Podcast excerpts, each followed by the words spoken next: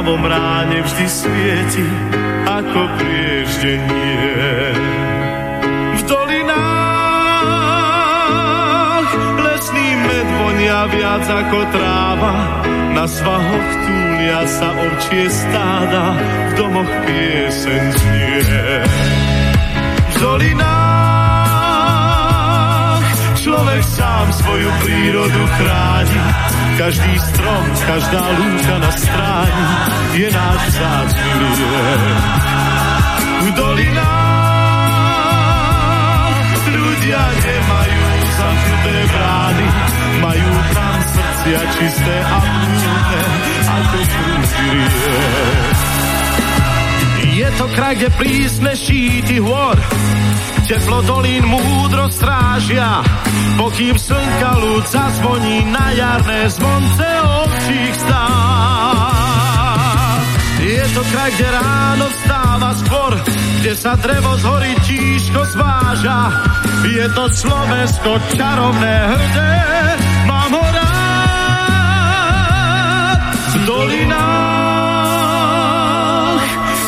kvitne kvet, ktorý lásku nám dáva jeho jas tmavom ráne vždy svieti ako brieždenie.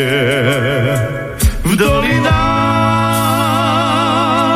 lesný med vonia viac ako tráva, na svahoch túlia sa ovčie stáda, v domoch piesen znie. V dolinách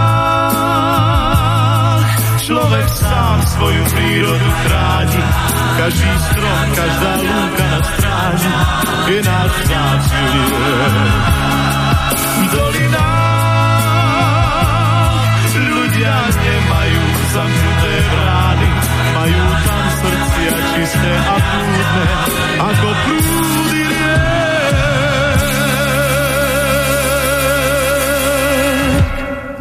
Takže, milí poslucháči, Vitajte pri počúvaní Slobodného vysielača Banska Bystrica, tento raz zo štúdia Bratislava.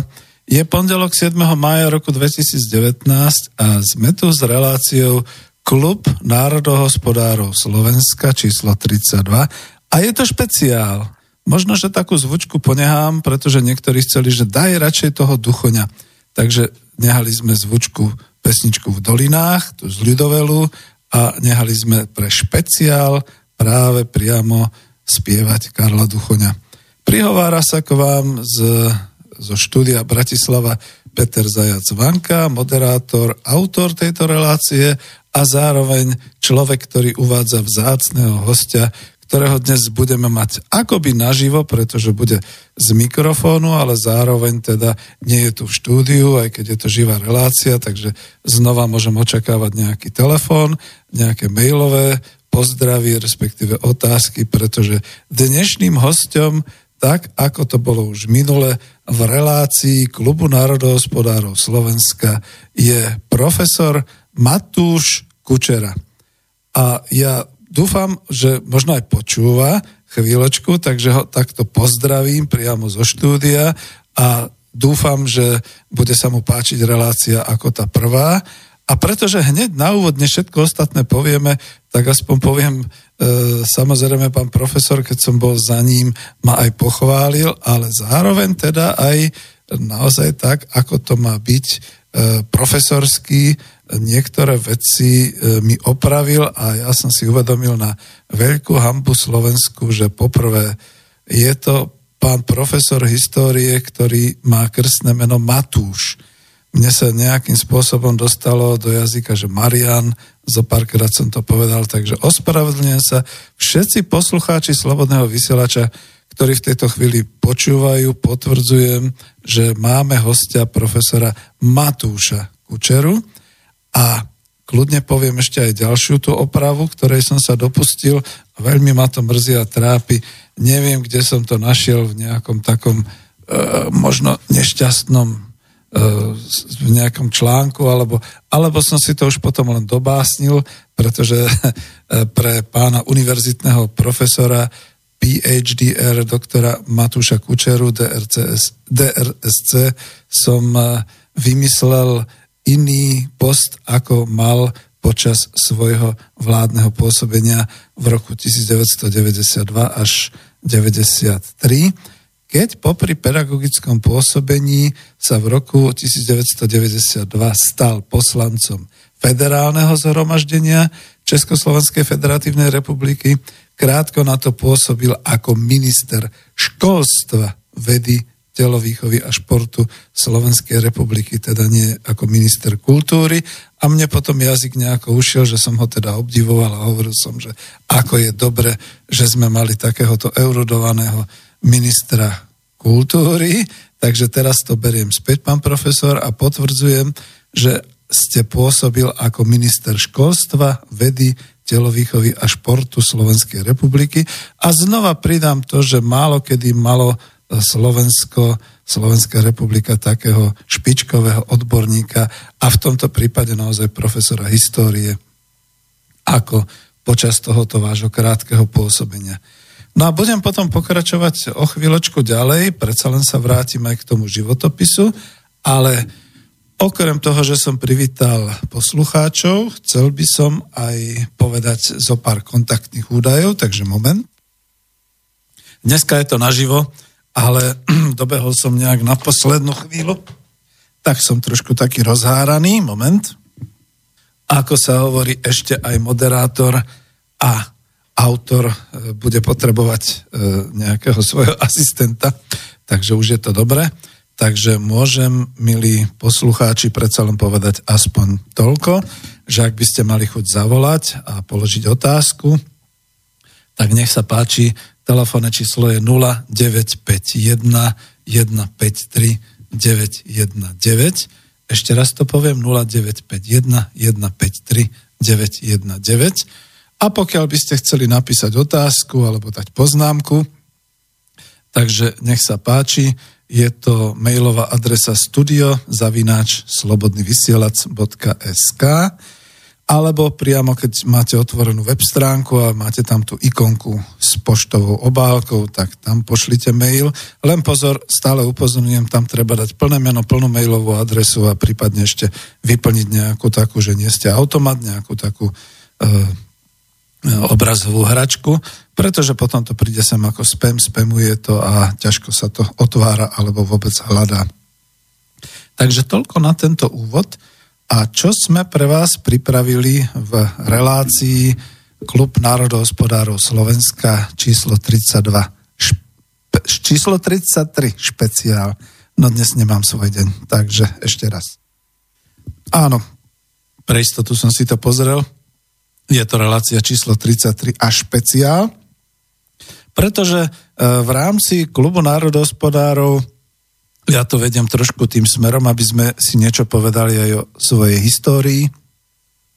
Histórii e, Slovenska a národov Slovenska, Slovákov, ale aj občanov Slovenskej republiky, ktorí tu na tomto našom území ohraničenou dnes Slovenskou republikou žijú a žili odjak živa a žili už aj v 8. v 9. storočí, dokonca v 6. storočí a postupne sa tie hranice prenášajú ešte neskôr a ešte neskôr.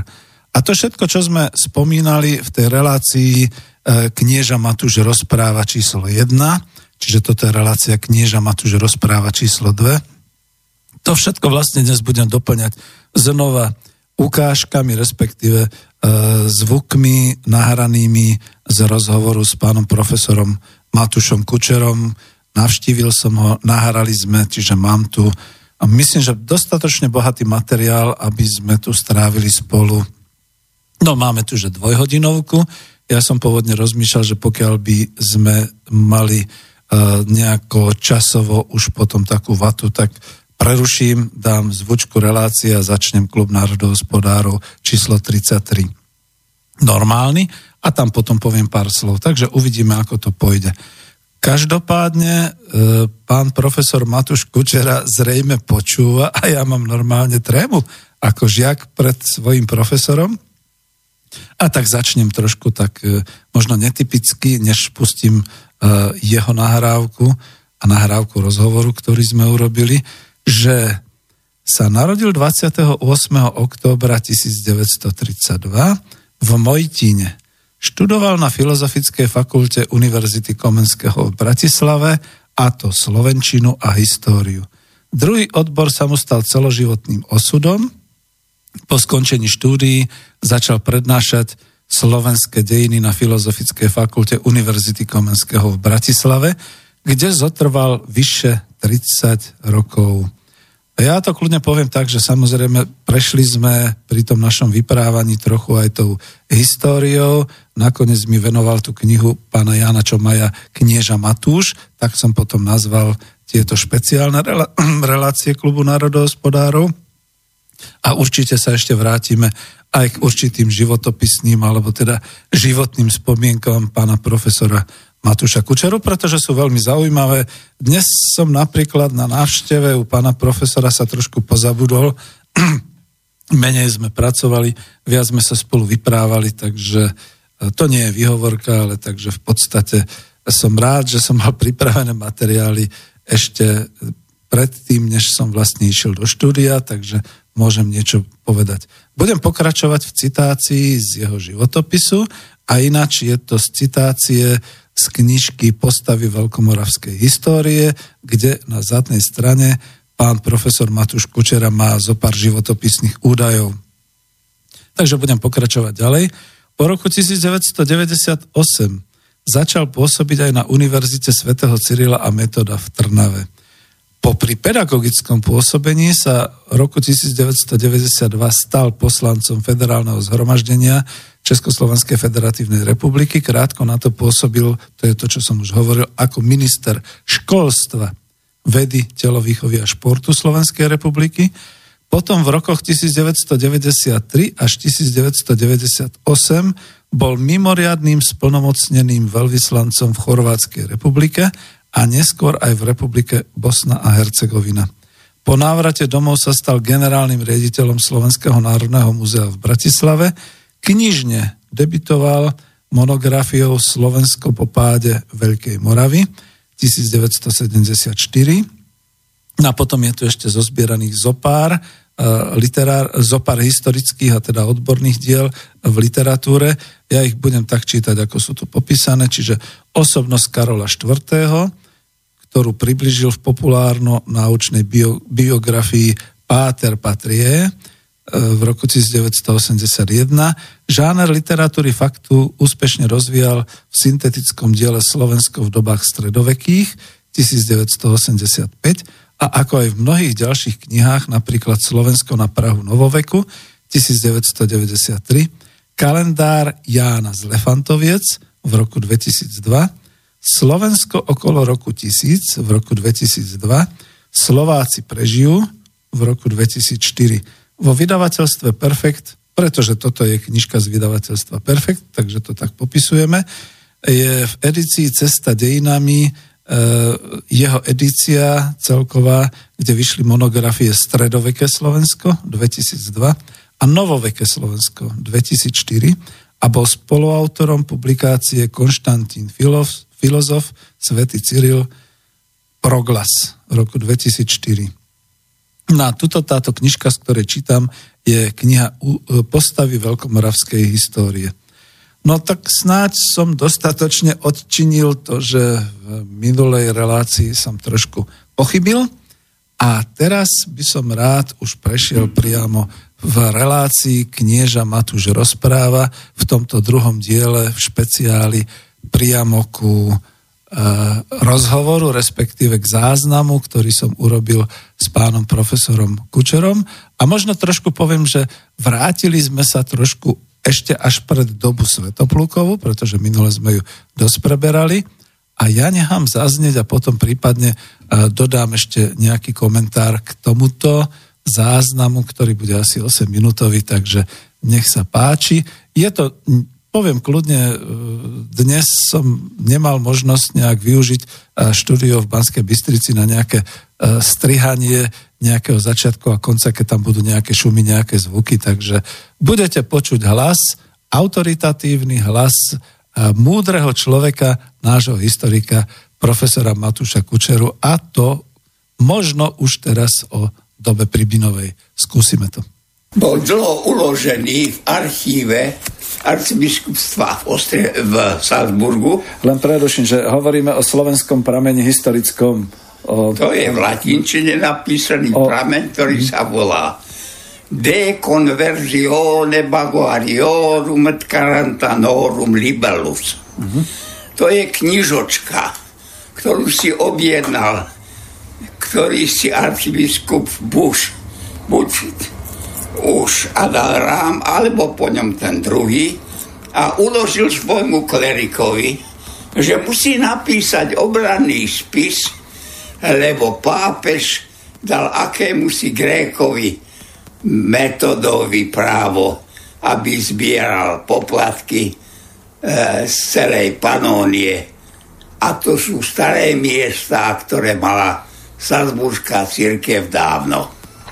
Áno. Mhm. A tento, tento dokument vznikol kedy, niekedy, keďže reaguje na ten pápežský list, okolo roku 817 my okolo roku 817 máme od dobrého intelektuála a podloženého prameňmi prvý raz spomenuté, to je ten dokument vydali najprv Nemci, potom si ho preložili Slovinci, potom sme ho vo výňatkoch a my preložili niečo, len kúsok češtiny a slovenčiny len kúsok, nemáme ho kompletne preložený. A teraz kritické vydanie urobil môj priateľ, viedenský profesor. Niekde mám, to mám asi v Šenkviciach. Viete, ja mám takú schizofréniu, väčšina mojej knižnice je v, v Šenkviciach. Aha, v poriadku, dokonca ja tu mám tri vaše knižky potom. Áno, no a a tak tam sa dozvedáme, že bolo to v čase, kedy jeho biskup Adárám, ktorý vedel nejaký slovanský jazyk, išiel do mesta Nitrava a tam, kde muž medom Privina postavil kostol Ecclesia Medificavit in sua proprietate na svojom majetku. Mm-hmm, áno. Postavil ko- kostol, aby všetci kresťania už v civitáte v mestečku a v meste a hradisku Nitra, aby mohli po, sa modliť jednému Bohu v troch osobách. A bolo to roku 828. Aha lebo v tom čase Adaram išiel k Bulhárom ako sprievod svojho franského panovníka išlo o politické rokovanie medzi Franskou ríšou a Bulhári. Čiže vieme presne datovať, kedy sa to stalo. No, keď sa prvýkrát trošku objavil tento prameň, tak pán profesor Cibulka, profesor teológie Prahe povedal, no byla to nejaká drevená kaple, nemala žiadne osviecení. Viete, naraz vznikla veľká diskusia, kde je ten kostol, ako je, lebo sme tedy ešte nevedeli o tých 20 až 30 kostolov z Veľkej Moravy, ktoré dneska vieme. Ale nevšimli si tí páni, že ten Pribina bol muž a propo Slovák. Matka mu dala meno, že mu bude pribývať e, moci a sily a slávy. To je veľmi pozitívne meno tým pádom. Alebo je to slovenské, čisto slovenské meno. Boli špekulanti, že to chceli povedať, že to je možno aj z prvýna, ako je v ruštine tretiak, ako bol ten brankár. Báka Kovačov si myslel, že to asi bolo latinské privígnus a že by to mal byť lavoboček a že potom nie je pribína, ale priebaný, priebanec. No tak toho, toho, toho donského kozáka tak vyzerá akademik Trubačok, by som za ucho vyťahal, lebo to filologicky nesedí. Áno, ale tak ako... Ale veľmi, je to. Hej, veľmi Vieme dobrý názor. tohoto hej. muža a tento muž pochopil niečo, čo po ňom ešte za až 100 rokov pochopili Budapešti a Krakove a Prahe, že kresťanstvo je nové, nový civilizačný fenomén, na ktorom sa začína budovať nová Európa. My sme ako prví pred rokom 828 zachytili európsky trend kresťanstva ako civilizačného fenoménu, na ktorom sa budovala nová Európa. A dodnes tento fenomén je atribútom nášho národa. Áno, to je krásne. Ináč, eh, ten štát, ten príbí, na ktorému viadol, už bol hotový. Pevný. Čiže už mal všetky e, Všetky organizačné... atribúty, lebo, a poviem prečo, keď sa pýtate, lebo nemáme zachovaný ani jeden názov kmeňa. Aha. Áno. Takiaľ ho máme v Čechách, v Amorave, všade máme kmene. My už nemáme ani Považanov, ani Turčanov, ani Gemerčanov. Možno boli, ale v časoch príbinu už to bolo zjednotené. Ja by som povedal, že už jeho otec to zjednotil a synovi dal pomerne silné a uzavreté manželstvo. To sa dokonca ani v knihách nepíše zatiaľ. A, a, a tento sinátor,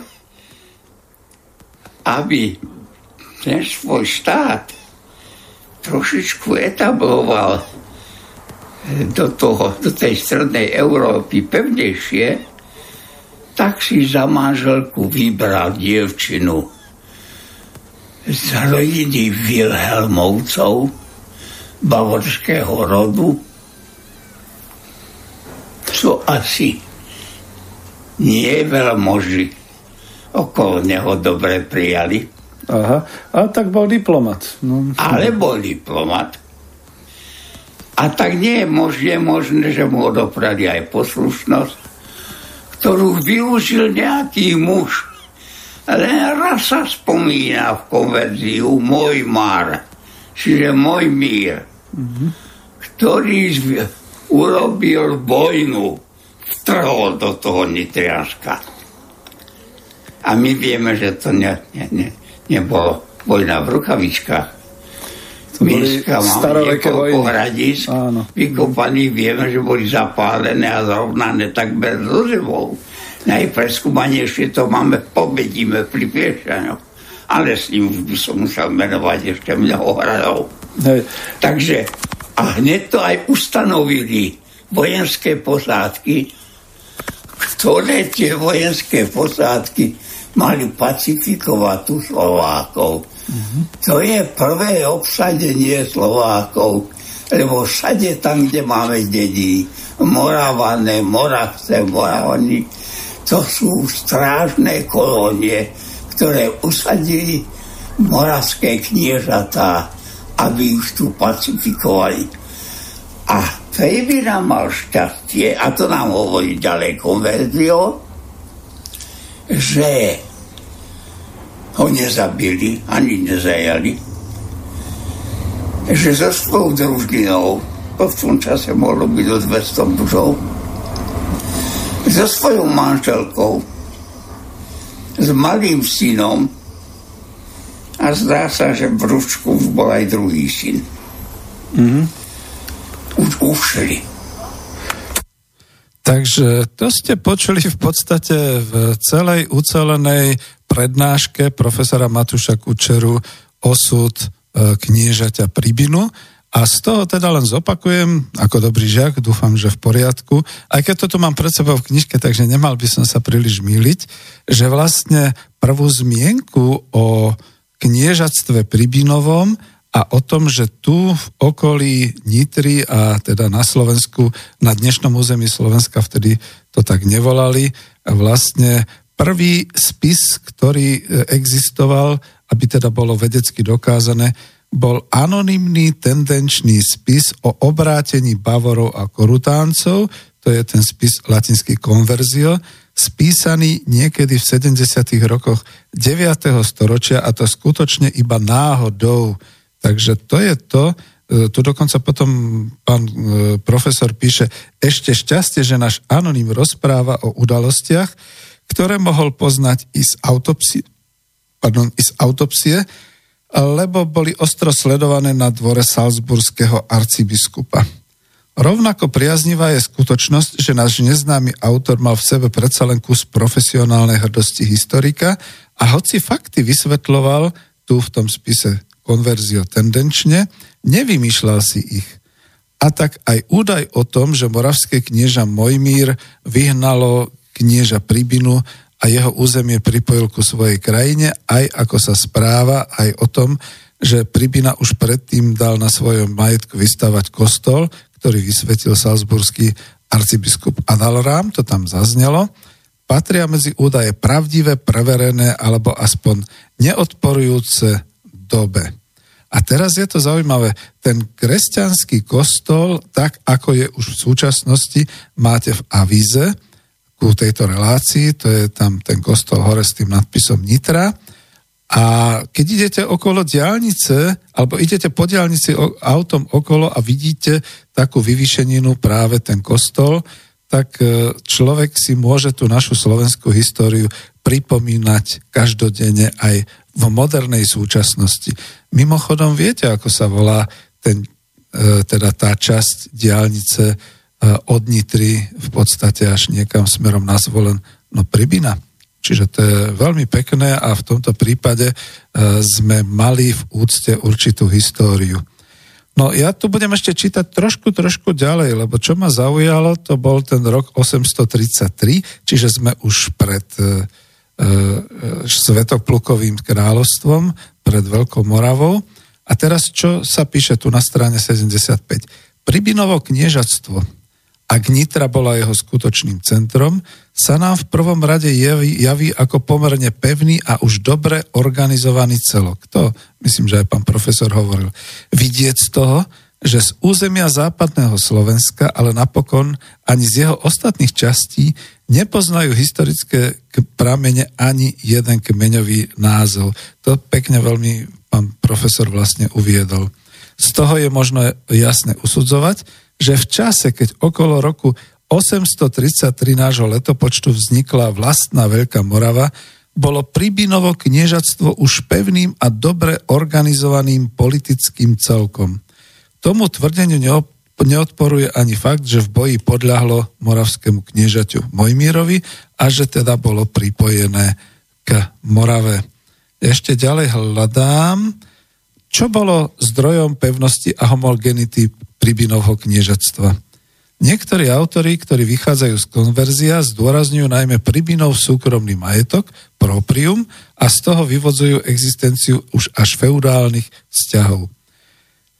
Takýchto proprí, alódy či veľkostatkov bolo na západnom Slovensku nielen v Pribinovej dobe, ale už dávno predtým aj v Samovej ríši veľa. Išlo o agrárne podniky vlastného veľmoža, obrábané otrockou pracovnou silou, ktorá sa rozhojňovala dovtedy, kým jestvovali vojny ako zdroj zajadcov otrokov.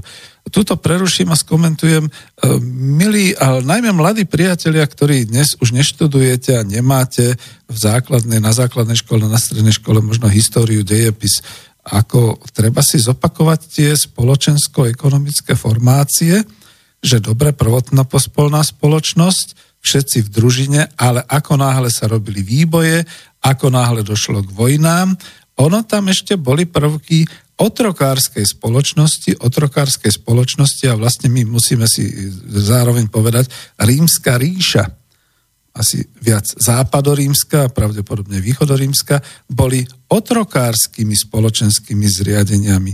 Takže pokiaľ sme ležali a pokiaľ sme postupne v čase preberali spoločensko hospodárskú, spoločensko-ekonomickú formáciu, tak samozrejme e, sa nemožno diviť, že aj to, že sme boli v takomto kmeňovom a v takomto družinovom zriadení, tak vlastne tieto prvky tu existovali v hospodárskej e, sfére. Ďalej tu čítam, ako materiálna báza pre organizovanie štátu či akejkoľvek širšej politickej moci rozhodne nestačila vlastná čelať. Veľmoži sa museli stať pánmi nad širokým okolím a veľkým množstvom produktívneho slobodného obyvateľstva, lebo inak neboli schopní vytvoriť, ale najmä udržať a vydržiavať početnú vojenskú družinu ako nástroj moci a vlády. Viete, to, to, to je ten prechod jednej politicko-spoločenskej ekonomickej formácie do druhej, čiže už tuto zase vidno, že sa mohol Pribina oprieť o, na svojom kniežatstve o vlastné slobodné obyvateľstvo, plus teda otroci. No a ukončím to asi už len tým, že e, Pribina teda skončil. A keby, sa mi, keby sa mu nepodarilo utiec, tak by zrejme e, skončil aj so svojou družinou, aj so svojou rodinou veľmi zle. To boli tie kruté stra, stredoveké, možno až staroveké časy, keď jednoducho tým, že e, panovník alebo teda knieža vojnu prehral, tak bol vyhubený doslova aj so svojím obyvateľstvom a všetky takéto veci. No ale viete, my pozeráme radi všelijaké tie romantizujúce historické dobrodružné filmy e, írskej, anglickej, francúzskej proveniencie a u nás sa nič, nič nenakrútilo z tohoto obdobia. No, rečním veľa, ale mám tu ďalší záznam, môžem to skúsiť pustiť a budem potom pokračovať ďalej, možno aj vo vyprávaní. Takže nech sa páči. Urobíte, keď ste v idete k príbuzenstvu. Áno, tak ono je však rád vodovi, ale veľmi skoro sa tam prijedol. Musel odtiaľ odísť a bežal k Bulharom. Stále citujem konverziu. Áno. Bežal k Bulharom aby mu pomohli späť sa navrátiť na nitrianský stolec. Poraziť tých moravské kniežatá a vráti ho tam. E, Bulhári neboli ochotní, mali svoje problémy tedy s Byzantskou ríšou, nechceli do žiadnej vojny. Tak sa doberal na juh dole do dnešného Chorvátska. Niekde v Cisku, v Cisaku chorvátskom bol knieža Mutimír aj bol by išiel s ním. Ale práve Franská ríša viedla výprav proti Mutimírovi. Vpadol do vojny. Tak pokračuje a ide do dnešného Slovinska. A tam je už ustanovený franský grof Salacho a tomu sa už ulútilo toho štvanca Veď Pribina mal v tom čase okolo tak 30 Manželka mu mohla byť asi k svetu, lebo bola pevná, lebo rozhodla, že ich syn sa bude volať po nemecky. My si hovoríme o Kocelovi, ale to nie je slovanské meno. To je, to je Chozil, staronemecké meno a ten druhý syn sa volal Unzat, ten už má trošku slovanskejšie meno, mm. neznámy, nepoznaný, ale o tom sa málo dozvedáme, málo v prameňoch. Ten povedal, že ho zoznámi znova s panovníkom a že sa stretnú na dvorci v Trajsmauerne to je kúsok tu v Rakúsku za hranicami, 70-80 kilometrov. Pribinu tam pozvali aj s jeho dvorom, aj s jeho družinou. Ale sa im nejak nepozdávalo to jeho krstenie, že nebolo v čase tedy, kedy sa krstí o Veľkej noci a že či bol právoplatne, už sa tedy začal rozhárať spor o Svatej Trojici, či bol mene Otca, Syna a Ducha Svetého a či ten krst bol právoplatný, pretože v tom čase krst bol veľký obrad. celého toho kršňátko, či bolo dospelenie, sa namočilo do suda, vytiahlo sa a kršný otec hneď mal po ruke košelu lanovú a do neho zabalil a musel dať niečo svojmu kršňaťu. Da. Je to neskôršie, už potom vieme a máme o tom za doklady a popisy. No prijali ho. A keďže videli, že teda už pomaly družina hľaduje, nemá to čo živiť, sa mu to všetko rozpadá pod rukami, tak dostal jedno územie dole pri Balatone, tam pri tom Mozaburgu, južnom cípe Blatenského jazera. Tak sa to volalo Blatenské jazera vtedy. Áno, mm. Blatenské, názov to, no prečo, lebo všetky okolité dediny boli slovanské. Idete hore si dať halásle a vidíte hore navrh, ktorý sa volá Tihan. To je Tichoň. Tichoň, Tiháň, áno, Tichoň. Mhm. Idete dole, tam dedina Pistrung, to je pstružník. Idete, prejdete okolo, to je staré slovanské osídlenie. Čiže usadil sa uprostred slovanského Áno, usadil sa a začal vzorne budovať ďalej kresťanstvo. On tam postavil kopu kostolov a dokonca sa rozhodol postaviť jeden veľmi veľký a slávny. Pozval si na to majstrov až zo Salzburgu, veľkú katedrálu. A keď sa robila posviacka, veľmi veľa ľudí tam pozval z okolia. A tedy tam prišla aj veľká skupina Nitrančanov, nitrianských veľmožov. A konverzionám ich aj vymenováva, ktorí tu boli. A sú to slovanské mená. Hmm. Mnohé z nich také, ktoré sa až dodnes používajú. Takže on si tam počínal dobre. Dostal jedinú úlohu, aby dával pozor, aby tam z východu nepripadli aj divoké hordy, aby včas signalizoval, keby bolo treba organizovať obranu. A udržiavať tam ten hrad postavil tam aj on v tých bažinách postavil solidný hrad s pozorovateľnou. No a tam sa usadil Ináč, to miesto, kde ho krstili, je veľmi pekné. Bol som tedy ministrom školstva a bol som so v svojom dobrom vzťahu s panom pánom to nevadí. Mm. Hej. Mm. E, predsedom spolku Slovákov v Rakúsku. Aha. Mm. E, príde mi na No, medzi tým sme sa vyprávali a potom vlastne mohol pán profesor pokračovať e, v tom vyprávaní aj o Trajsmauerne.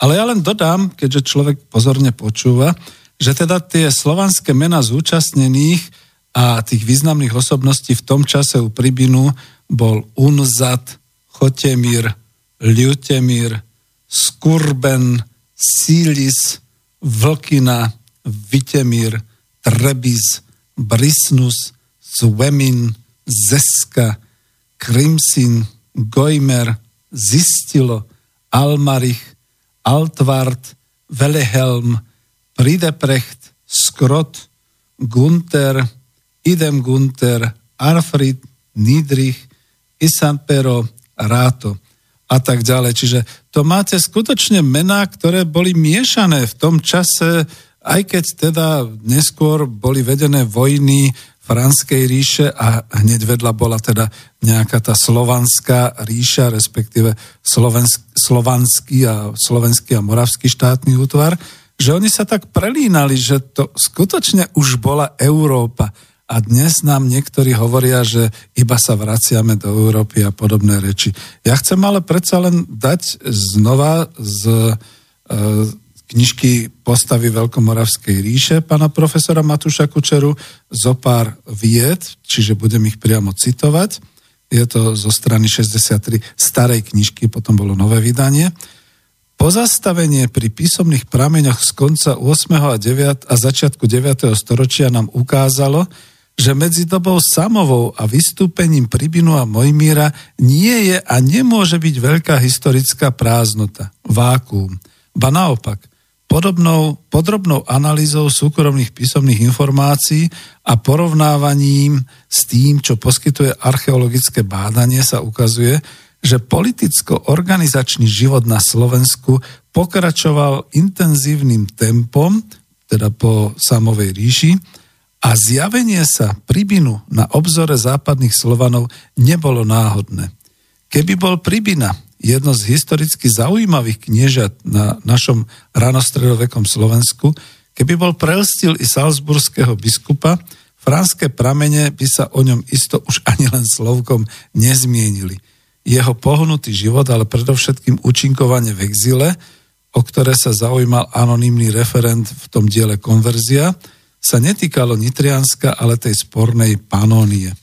Takže o tomto potom som chcel možno, e, zostáva nám ešte osvetliť vývoj osudov ambiciozného príbinu.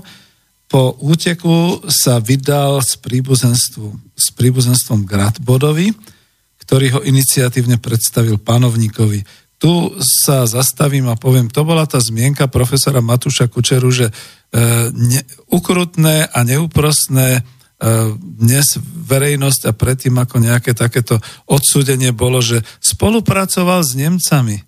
Že ale skúste nespolupracovať, keď vás vyženú z vlastnej krajiny. Našťastie to prežijete aj so svojou družinou. Tuším sa tu písalo 200 členov. A šiel ďalej Lenže v tom čase Panónia, teda dolu e, v Karpatskej kotline, tam žili Slovania. To znamená, že e, vlastne aj keď to bolo v tom čase obsadené Franskou ríšou, e, dalo by sa povedať, že dostal takú možnosť usadiť sa a byť v tej časti, ktorá sa potom volala teda toto Blatnohrad a všetko toto. Čiže ja to skúsim po, tom, po tých útekoch a po týchto všetkých veciach, ako to bolo.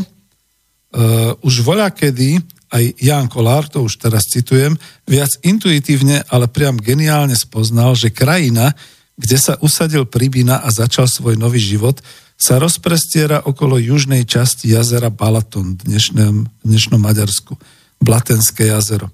Bol to kraj, kde sa už po príchode do Karpatskej kotliny usadili naši slovanskí predkovia a sivohnedú farmu Blata využili na pomenovanie jazera. Zdá sa, že pôvodne ho nazývali Pleso. Blato sa však ukázalo ako vystižnejší znak a preto aj Pribina, keď začal budovať svoj hrad, pevnosť v Bažinách, na južnom konci jazera, nazval ho proste Blatnohrad, čo nemeckí pisári prekladali do svojej reči ako Mouzaburg. Dnes ide o priestor okolo maďarského mesta Zalavár, Výskumu, výskumy troch generácií maďarských archeológov, ktorí sa usilujú približiť pôsobenie nášho pribunu, pribinu, sú pozoruhodné, žiaľ bez väčšej publicity. A teraz ešte skúsim ďalej. Prvou významnou stavbou vnútri Pribinovho hradského areálu bol kostol – jeho výstavbou sa Pribina chcel zavďačiť nielen svojim chlebodárcom, lebo veď teda tu odbočím komentárom, e, iba s ich pomocou a podporou, respektíve s ich súhlasom sa mohol usadiť. A bolo tam slovanské obyvateľstvo, takže bolo to v poriadku asi aj z hľadiska Franskej ríše vtedajšej. Ako sa domnievali niektorí historici, ale bolo to rozhodnutie aj ideologické a politické. Aj pri vysviacke kostola išlo Pribinovi o politický akt, ktorého slávu a význam isto zaznamenal aj neznámy autor konverzia v roku 850. A to bolo to, tá slávnosť, kde sme menovali aj teda tie jednotlivé osobnosti, slovanské kniežata a tak ďalej.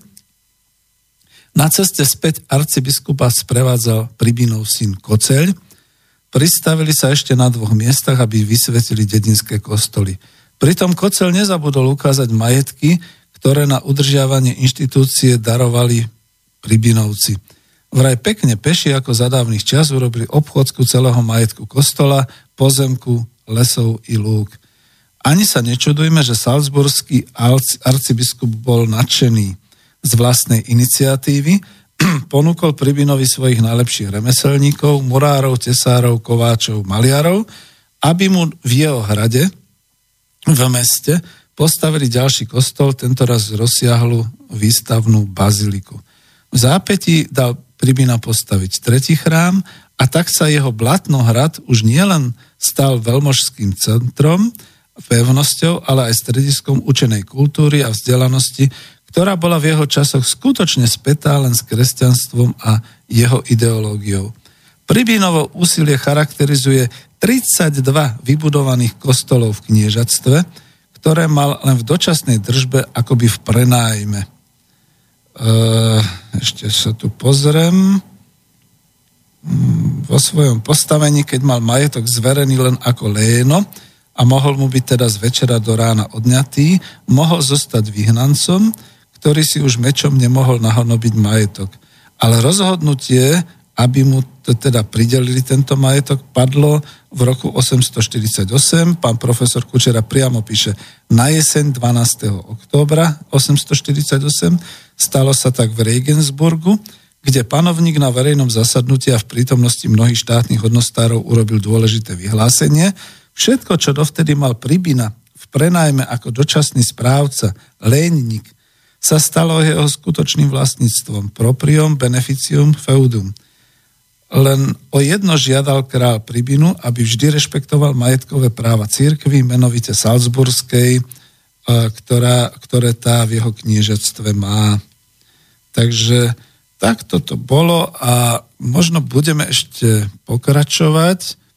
Ešte sa zmienim, ešte tu mám takú kapitolku. E, Pribina, muž neobyčajnej vnútornej sily a vôle, píše sa na strane 67 nemal podmienky, aby svoj um a schopnosti venoval svojej krajine, krajine a jej ľudu. Musel si nájsť a aj si našiel územie v susedstve Nitrianského kniežatstva. Za túto jeho činnosť ho mnohí označovali ako vzorného franského vazala, to je v úvodzovkách, neuvedomujúci, že to všetko bolo len ako východisko a put seba záchovy. Vo svojej rodine však Pribina zostal vzorným Slovanom a nepreputoval z popredných, e, nepreputoval sa do germánskeho sveta. Vieme to podľa toho, že jeho syn Koceľ sa stal jedným z popredných činiteľov pri podpore a šírení slovenského písma a vzdelanosti. Jeho kniežatstvo podporovalo život a činnosť oboch solunských bratov Konštantína a Metoda a bol spojencom mnohých politických podujatí Veľkomoravanov. To nie je však len dojem alebo názor. Svedčí o tom mnoho pevných a jednoznačných dokumentov. A než teda pustím ďalej pána profesora Matúša Kučeru Kuslovu, ja dám takú jednu tú moju poznámku, možno som to už hovoril minule, že uh, viete, čo robí Matica Slovenska na Slovensku? Čo robí momentálne štát Slovenská republika preto, aby naše generácie mladých ľudí poznali Pribinovo dedictvo, aby mohli cestovať na školské zájazdy, na zájazdy, povedzme, dôchodcov, na zájazdy za štátom organizované e, podujatia do Blatnohradu. Aby tam naozaj naši ľudia videli, že Blatnohrad bol postavený pribinom a že tam všade bolo slovenské, slovanské obyvateľstvo, kde hovorili jazykom, ktorým by sme sa ešte aj dnes dorozumeli a všade tam vlastne je cítiť a sú pozostatky vlády kniežaťa Pribinu. Čiže keď sa hovorí knieža Pribina, je to slávne meno slovenskej histórie a je iba škoda. Ja viem, chvála Bohu, že bol po ňom pomenovaný aj ten úsek diálnice z Nitry, ale je škoda, že sa zatiaľ ďalej na školách ani nikde neučí. Viete, potom človek víta takú súkromnú iniciatívu, že existujú e, jednodňové zájazdy, to sú také tie autobusové zájazdy, ktoré vás odvezú až tam na juh za Balaton do tej, neviem ako to nazvať, do Zala e, okresov, alebo teda kraja, kde je teda Blatnohrad a kde e, skutočne iba naši sprievodcovia dokážu podľa našich záznamov, a ja som bol potešený, keď mi manželka povedala, ona tam bola, že áno, predstav si, že ešte aj tá pani sprievodkynia používala tú knihu, ktorú máš doma, postavy veľkomoravskej histórie a odtiaľ z diela Matúša Kučeru vlastne čítala e, počas tej prehliadky e, to, čo My vieme, čo ty vieš, čo ja viem, pretože čítame doma tú knihu. Takže toľko. Viem, že dnes to bude také, ale milí priatelia, pomaly budeme mať hodinu za sebou. E, ja v klube národohospodárov Slovenska chcem raziť tú myšlienku, poznajme najprv svoju históriu, buďme hrdí na svoju históriu, aj keď to bolo dávno, veľmi dávno. Pretože o Pribinovi, o Svetoplukovi, o Veľkej Morave, o Sámovi sa nenatáčajú dobrodružné filmy. My radšej volíme cestu všelijakých tých deptajúcich a škaredých filmov a všelijakých tých filmov o tej nedávnej histórii, strašne smutnej a čiernej a podobne, ale slávnu slovenskú históriu, ako by niekto chcel, aby sme zabudli. A tak pustím ďalej a znova pána profesora Matúša Kučeru. Keďže ten kostolík má tam svoje základy. Tam je pekný románsky kostolík a dole pod ním uh-huh. sú tie pribinovské ten istý kostolík, ktorom okrštili. Aha. Tak sme nehali vyrobiť veľkú mramorovú tabulu a slávno sme, sme to jednu sobotu, lebo nedelu urobili slávno. Pozvali Slovákov. Bol to pekný deň. Ja som bol ako host, som bol do kostola na službách božích v prvej lavici a bol som zvedavý, čo pán kardinál König povie. že pán kardinál König začal čítať text, ktorý mu do Nemčiny preložili z mojej knižky Postavy veľkomoravskej histórie. Čo máme? v tom čase o Plibinovi nikto nevedia nič viac, ako Kučera napísal o Filipinovi, aj keď teda mal malý priestor, aj keď to písal v čase komunizmu, aj keď sa, to len po 30 stránkach nosilo do Martina, jedine ideologický tajomník Martine, nech mu je pán Boh e, a nech, nech je zdravý, lebo zakázané bolo písať, že sme bojovali sme s Vatikánom. Až sme podobné veci nemohli robiť. Takže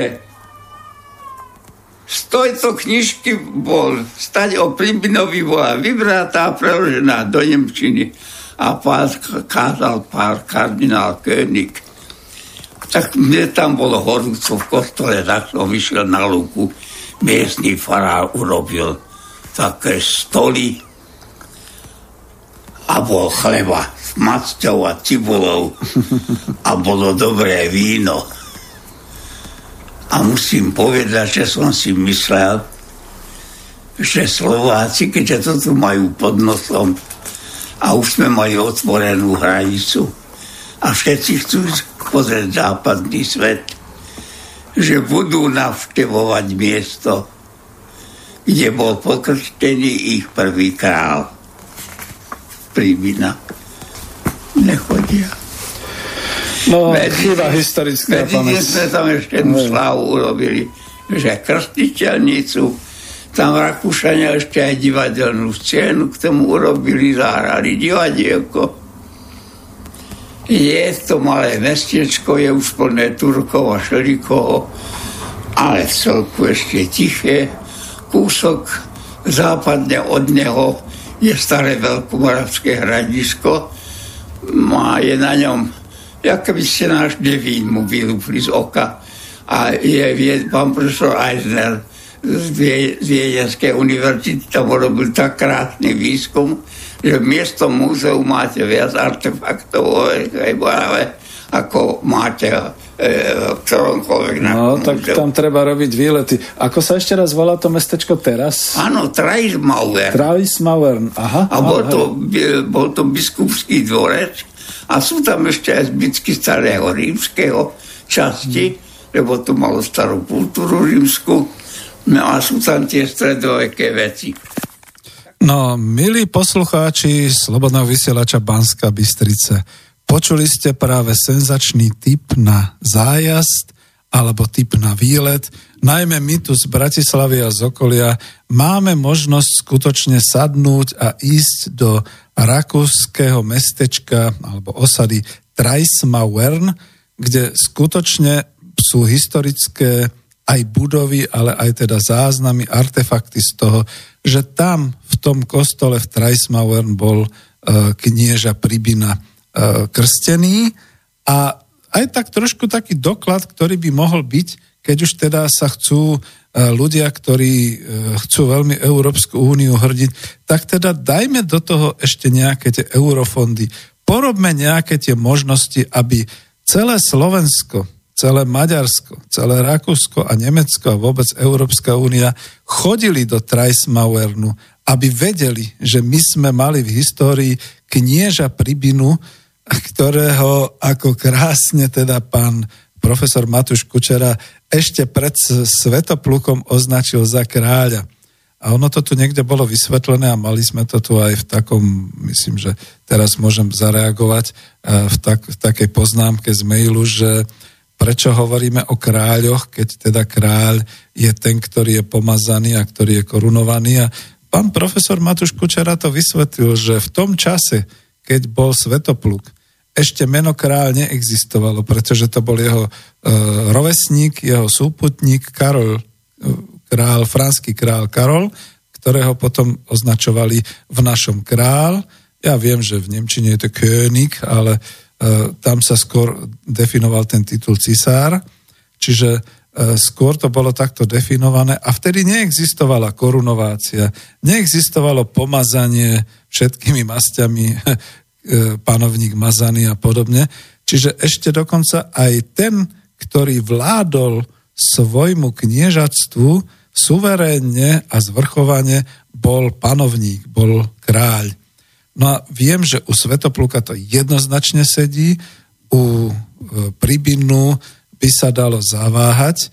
Na druhej strane, aký je rozdiel medzi suverénnym panovníkom nad svojim kniežaťom, e, ktorý je dobre zaintegrovaný do kresťanskej, do teda európskej štruktúry, akým bol Pribina, v Blatnohrade a teda tam v okolí a medzi našou suverénnou vládnou špičkou a teda vládou Slovenskej republiky a Českej republiky a podobne, kde sme takisto zaintegrovaní v tej Európe a podobne. Ako keby som toto bol vedel v 89., tak kričím, že my sa nikam nevraciame. My sme stále tu v Európe, my máme svoju históriu, máme svoju, mali by sme mať svoju národnú hrdosť a mali by sme vedieť o týchto panovníkov. Ale ináč naozaj ma to muselo e, v priebehu času aj ako ekonóma hospodára hodiť tým smerom, že keď teda otec čítal tieto knihy, tak ja som s ním začal debatiť a čítal som ich tiež. Čiže nie len Štefánik, nie len Dubček, nie len ja neviem, kto šeli kto, a Husák a podobne, ale aj, šte, aj Svetopluk, aj Pribina a pôjdem ešte aj ďalej. Končí sa nám posledná hodinka, ja skúsim ešte pustiť e, ďalšiu zvukovú ukážku, nahrávku s pánom profesorom Matúšom Kučerom a potom dáme nejaký predel. Takže nech sa páči, počúvame vás, pán profesor, ďalej. Lebo tam sa už potom uh-huh. Pribina nevrácal, až neskoršie, keď došle na Veľkej Moravi k rozporu medzi Svetoplukom a Rastislavom, tedy sa mu skytla jedna možnosť, že sa späť navráti. Všemže nešlo to. Ludovít, šéf, cisár Franskej ríše, nemohol to dať tým istým, ktorým viedol vojnu. Mm-hmm. No, to je politika, žiaľ Bohu. Ak vyriešil to tak, že to, čo mal dovtedy len ako léno, to ma dostal do dedičného vlastníctva. A teraz nedávno sme našli aj dve listinky, kedy mal Pribina aj pôdu, ktorú vyženil od Wilhelmovcov. Mm-hmm.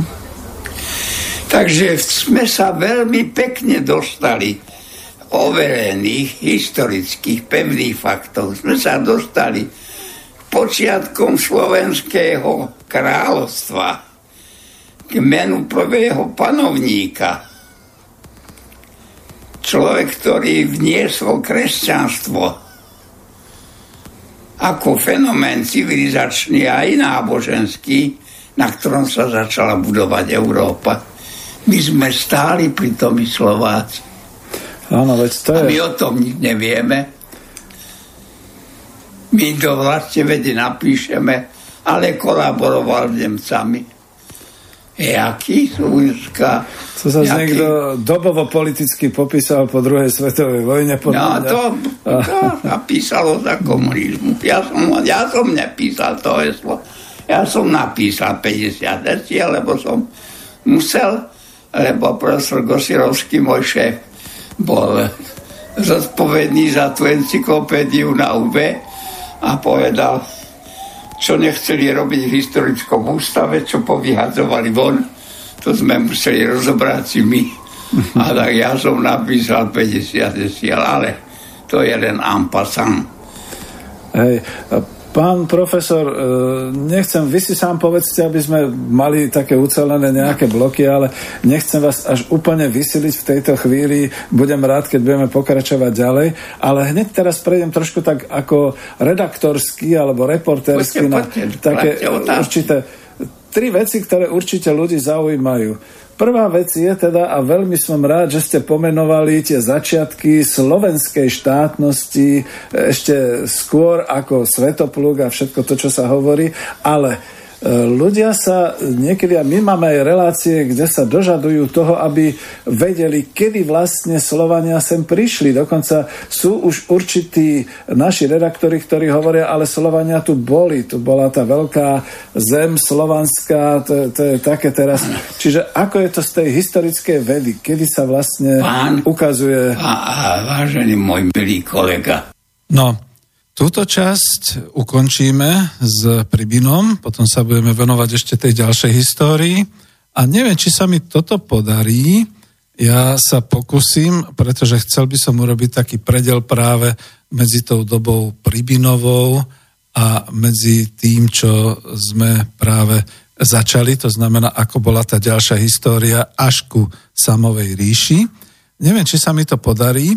Medzi tým teda k takému predelu pustím potom aj muziku samozrejme a dostal som nádhernú báseň. E, je to báseň od, e, z mailu od e, mojej poslucháčky. Hneď to bude, ale najprv skúsim prečítať aspoň zo pár takýchto zdravíc. Zdravím pána profesora Kučeru, je to vynikajúce, že znova o, o ňom počuť. Robíte záslužnú prácu, páni.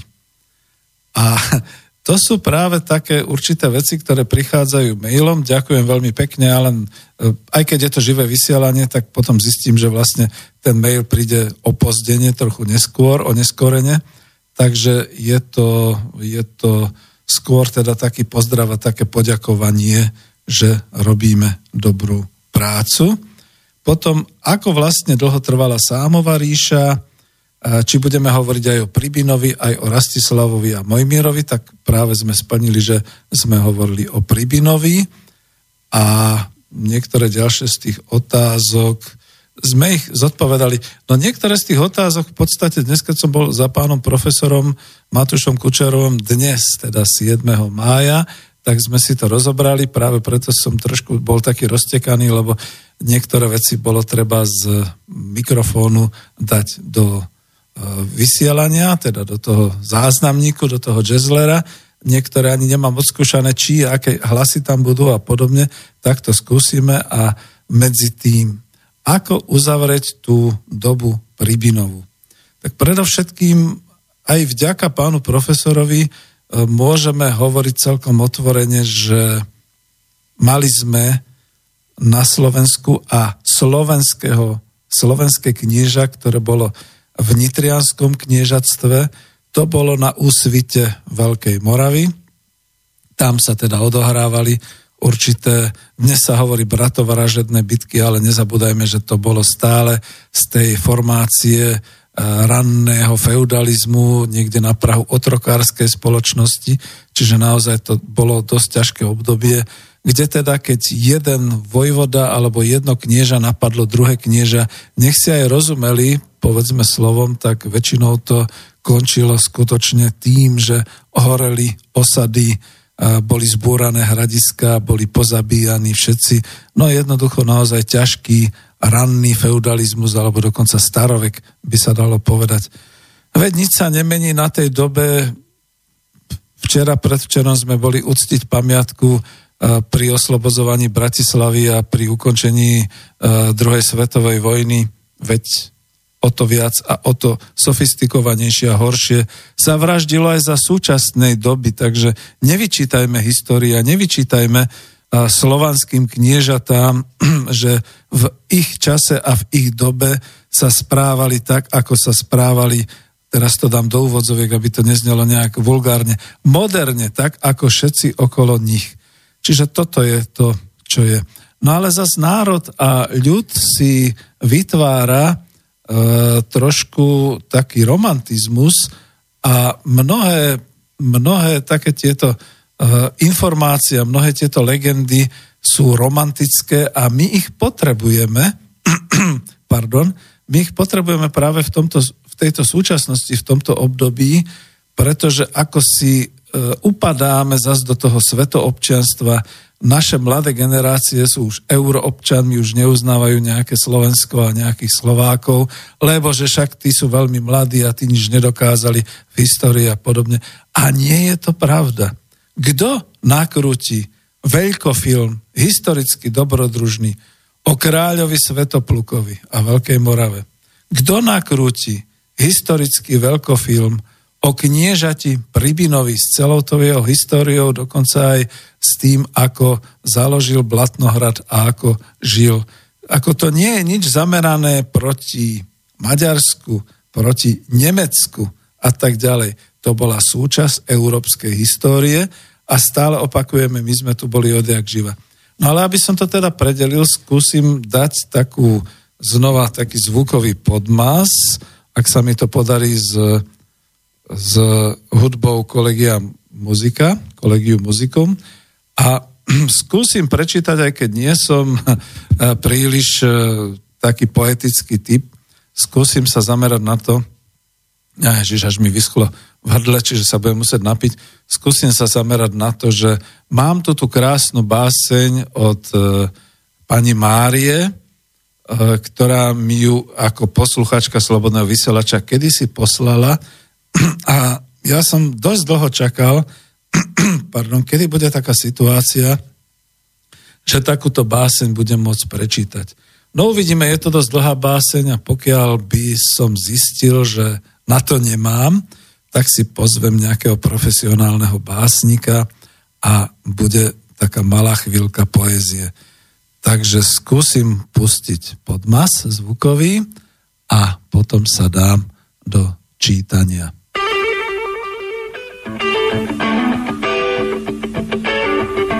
Myslím si, že to môže byť, že?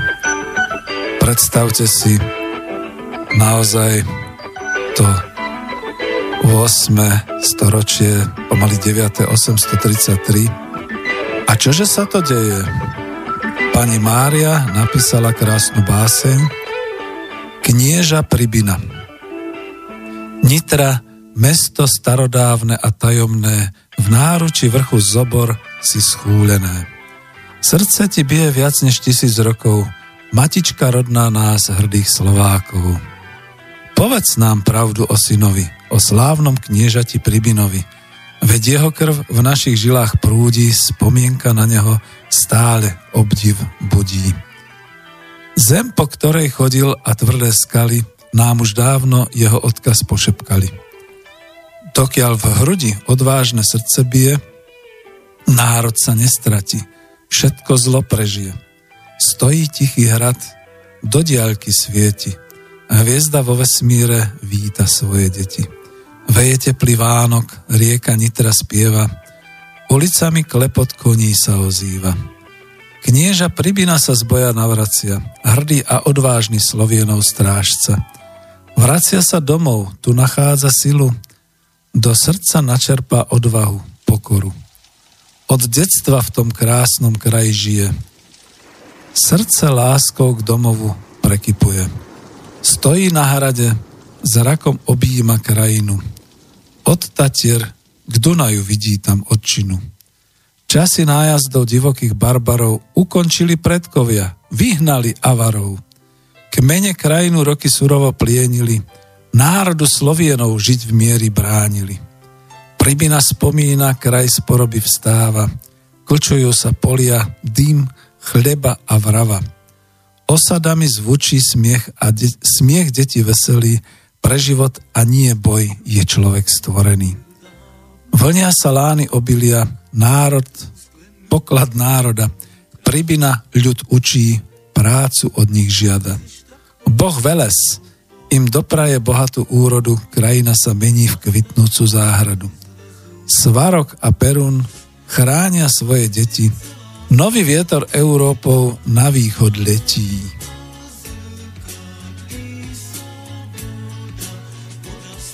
Druhá časť. Tmavá noc na Nitrianský hrad padá, Pribina bdie, starosť na duši si sa dá. Srdce panovníka a človeka sa bijú, o celom národe neraz rozhodujú. Je ťažké na kryžovatkách posúdiť, ktorou cestou sa vybrať a kam vykročiť. Pribina duma, do minulosti hľadí, budúcnosť v jeho duši obavy budí. Kto ochráni môj dobrý ľud a deti? Otázka bolestná myslou preletí. Vnúknutie náhle mu dá odpoveď. Za poznaním tam svoj národ veď. Rozhodol, uveril, že chrám svetý prinesie vzdelanie a mysel osvieti. Pribina v Nitre, Mojmír na Velehrade, kniežatá slovanské čelia často zrade. Nedôvera vládne, susedia ju živia a kniežata slávne meče spolu skrížia. Od rieky Moravy vojsko nastupuje, Pribinová družina smelo mu vzdoruje. Bratia sa bijú, krv na hrade strieka, hluk zbraní a krik sa nesie do ďaleka. Knieža Pribina musel Nitru opustiť. Pred presilou odišiel, aby mohol žiť. Ťažko sa opúšťa vlastné dielo, čo sa ako dieťa v bolesti narodilo. Stojí hrad, hrdý, pod ním tečie rieka, vlna za vlnou sa valí a ticho narieka. rieka plače rieka Nitra za svojim synom, za slávnym kniežaťom Pribinom. Život zvíťazí, človek stane a začína, tak pokračoval aj náš knieža Pribina. Kultúru, vieru a znalosti šíri ďalej, v Panónii, v susednej krajine malej. V dolinách juhu postavil nový hrad, v močiaroch dobre ukrytý Blatnohrad. Krajina kvitne, kde vládne Pribina, Vďaka a chvála matke múdreho syna. Pribina za svoj národ krvou zaplatil, bránil jeho práva, v boji život stratil. Chcel do Nitry, chcel sa vrátiť späť. Tam sa narodil, miloval svoj let. Keď nad Nitrou hviezdy vychádzajú, duše slávnych predkov sa navracajú. Veď tie hviezdy im aj svietili na ceste, pomohli vykročiť, vyhnúť sa slepote. Zastav sa človek dnešnej modernej doby. Ak sa tvoja duša vo svete stráca a blúdi. Kto chceš dušu obetovať Bohom zlatým, uver, že to národ, poklad je tým svetým.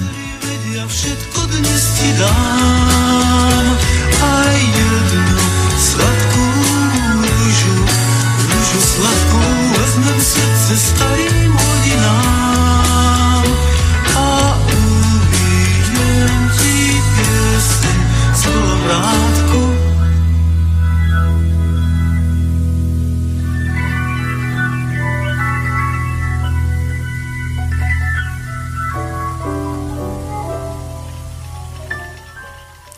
Tretia a posledná časť. Zastav sa človek modernej doby. Ak sa tvoja duša vo svete stráca a blúdi, kto chceš dušu obetovať Bohom zlatým, uver, že to národ je pokladom svetým. Dívaj sa do diala z Nitrianského hradu. Uvidíš dielo predkov, rajskú záhradu. Nie čarovný prútik, lež tvrdé mozole. Zmenili náš kraj na kvitnúce pole. Nedívaj sa do diala Nitrianského hradu. Keď uvidíš, kto nesial, chce ničiť záhradu. Pokľakni na hrade pred našim pribinom, naber síl, odvahu, dokáž, že si jej synom. Takže toľko k tejto básni. Veľmi pekne ďakujem e, mojej vernej poslucháčke pani Márii. E, je zaujímavé a obdivohodné, že žije v Českej republike, ale mne dalo námahu s týmto čisto slovenským toto všetko, ako to bolo pekne prebásnené v Slovenčine, e, sa nejak tak popasovať, skúsiť teda aj mekčiť aj všetky tieto veci, pretože už sme si ako si odvykli. Toto je báseň amatérska, ale veľmi pekná. A keďže tu bude zaznamenaná na klube e, národohospodárov Slovenska, mala by byť trošku taká tá povzbuzujúca, bola to kultúrna vložka, E, kde sme, alebo kde som teda chcel trošku tak e, povzbudiť, že naozaj ja som sa sám vo svojom vzdelávaní v základoškolských letách, v stredoškolských príliš nestretol s históriou a s osudom kniežaťa Príbinu. Skutočne to bolo tak, že niekde sme počuli, že bol na Nitrianskom hrade a že bol vyhnaný a o tom, že potom skončil v Blatnohrade v Maďarsku, sme sa ani poriadne nedozvedali. Čiže naozaj až teraz je ten čas, keď Matica Slovenska, keď štátne orgány kultúrne a vzdelávacie v Slovenskej republike by sa mali venovať, naozaj venovať aj tejto ére kniežaťa Pribinu. Pretože to už bol vyspelý, moderný, nechcem povedať, štát, ale aspoň teda spoločnosť okolo nitrianského kniežatstva, kde teda to knieža Pribina nespadlo z nebies. A ešte raz to meno Pribina. Čiže naozaj ja to beriem tak pozitívne, že je to muž, ktorému pribýva, pribúda v dnešných časoch, keď všetci vyslovene hľadajú ten zisk, to pribývanie, po rusky sa tomu povie pribyľ. Čiže naozaj pribýva, mal by to byť e, náš určitým spôsobom vzor z histórie, že sme tu boli ešte aj začiatkom 8. storočia, už sme mali vyspelú spoločnosť. No snad ste si trošku oddychli, možno, že tí, ktorí nemajú radi poéziu a takéto nejaké predely, tak e, sa aj odpojili a zase sa zapoja. Takže vítajte znovu naspäť a ja sa pozriem, ako to mám, kde už som skončil, pretože pravdepodobne, kým som tu básnil, kým som tu mal chvíľku poézie, tak mi zároveň ušla aj tá časť e, z vyprávania pána profesora, kde e, sme hovorili o tom, ako to bolo ďalej teda aké sú tie teórie e, pred Pribinou, Samovaríša a podobne, no tak som si mohol nehať nejakú pesničku a takto si to nájsť. To tu asi nezvládnem. Ešte raz pozriem, či to tu mám. A ak by som to mal, tak, tak to posadím, že by to malo byť No, ne, nedokážem to. Tak mi to už teda ušlo. Ale budeme pokračovať, pán profesor. E, ja poviem, že medzi tým sme sa bavili trošku o takej tej histórie pred Pribinom a že existujú tri také teoretické úvahy už o tom, ako to bolo, kde bol teda pôvod Slovanov a že v podstate ešte tou našou prvou, e, dalo by sa povedať, prvými zaznamenanými, ale zase nie od nás zaznamenanými, ale tými prvými zaznamenanými e, povedzme údajmi o tom, že tu bola nejaká slovanská e, organizácia spoločenská, hospodárska bola vlastne samová ríša. A tuto to dám. Neviem, či to potom ešte bude aj pán profesor hovoriť, ale dám. Začnem tým. Prokopius bol rozprávač, ktorý to potom zaznamenal aj do, do písomnej podoby. Takže vyvstáva otázka, kde možno hľadať úspešných organizovanú skupinu Slovanov, ktorí mali už aj svoju armádu, v prvej polovici 6. storočia. A už sa tu píše, že ktorí Slovania boli v stave takúto armádu postaviť. No a tu už začíname o slovanskom kráľovi Samovi. Takže bude to? Mám to? Skúsim to. Vanejší historik z toho obdobia matičného Franko Víťazslav Sartinek. Napísal som o ňom niekoľko štúdií a bol veľký ohlas, keď vyšli v angličtine. Dostal ako kapucín šestried gymnázia a ostatné sa už musel doučiť sám.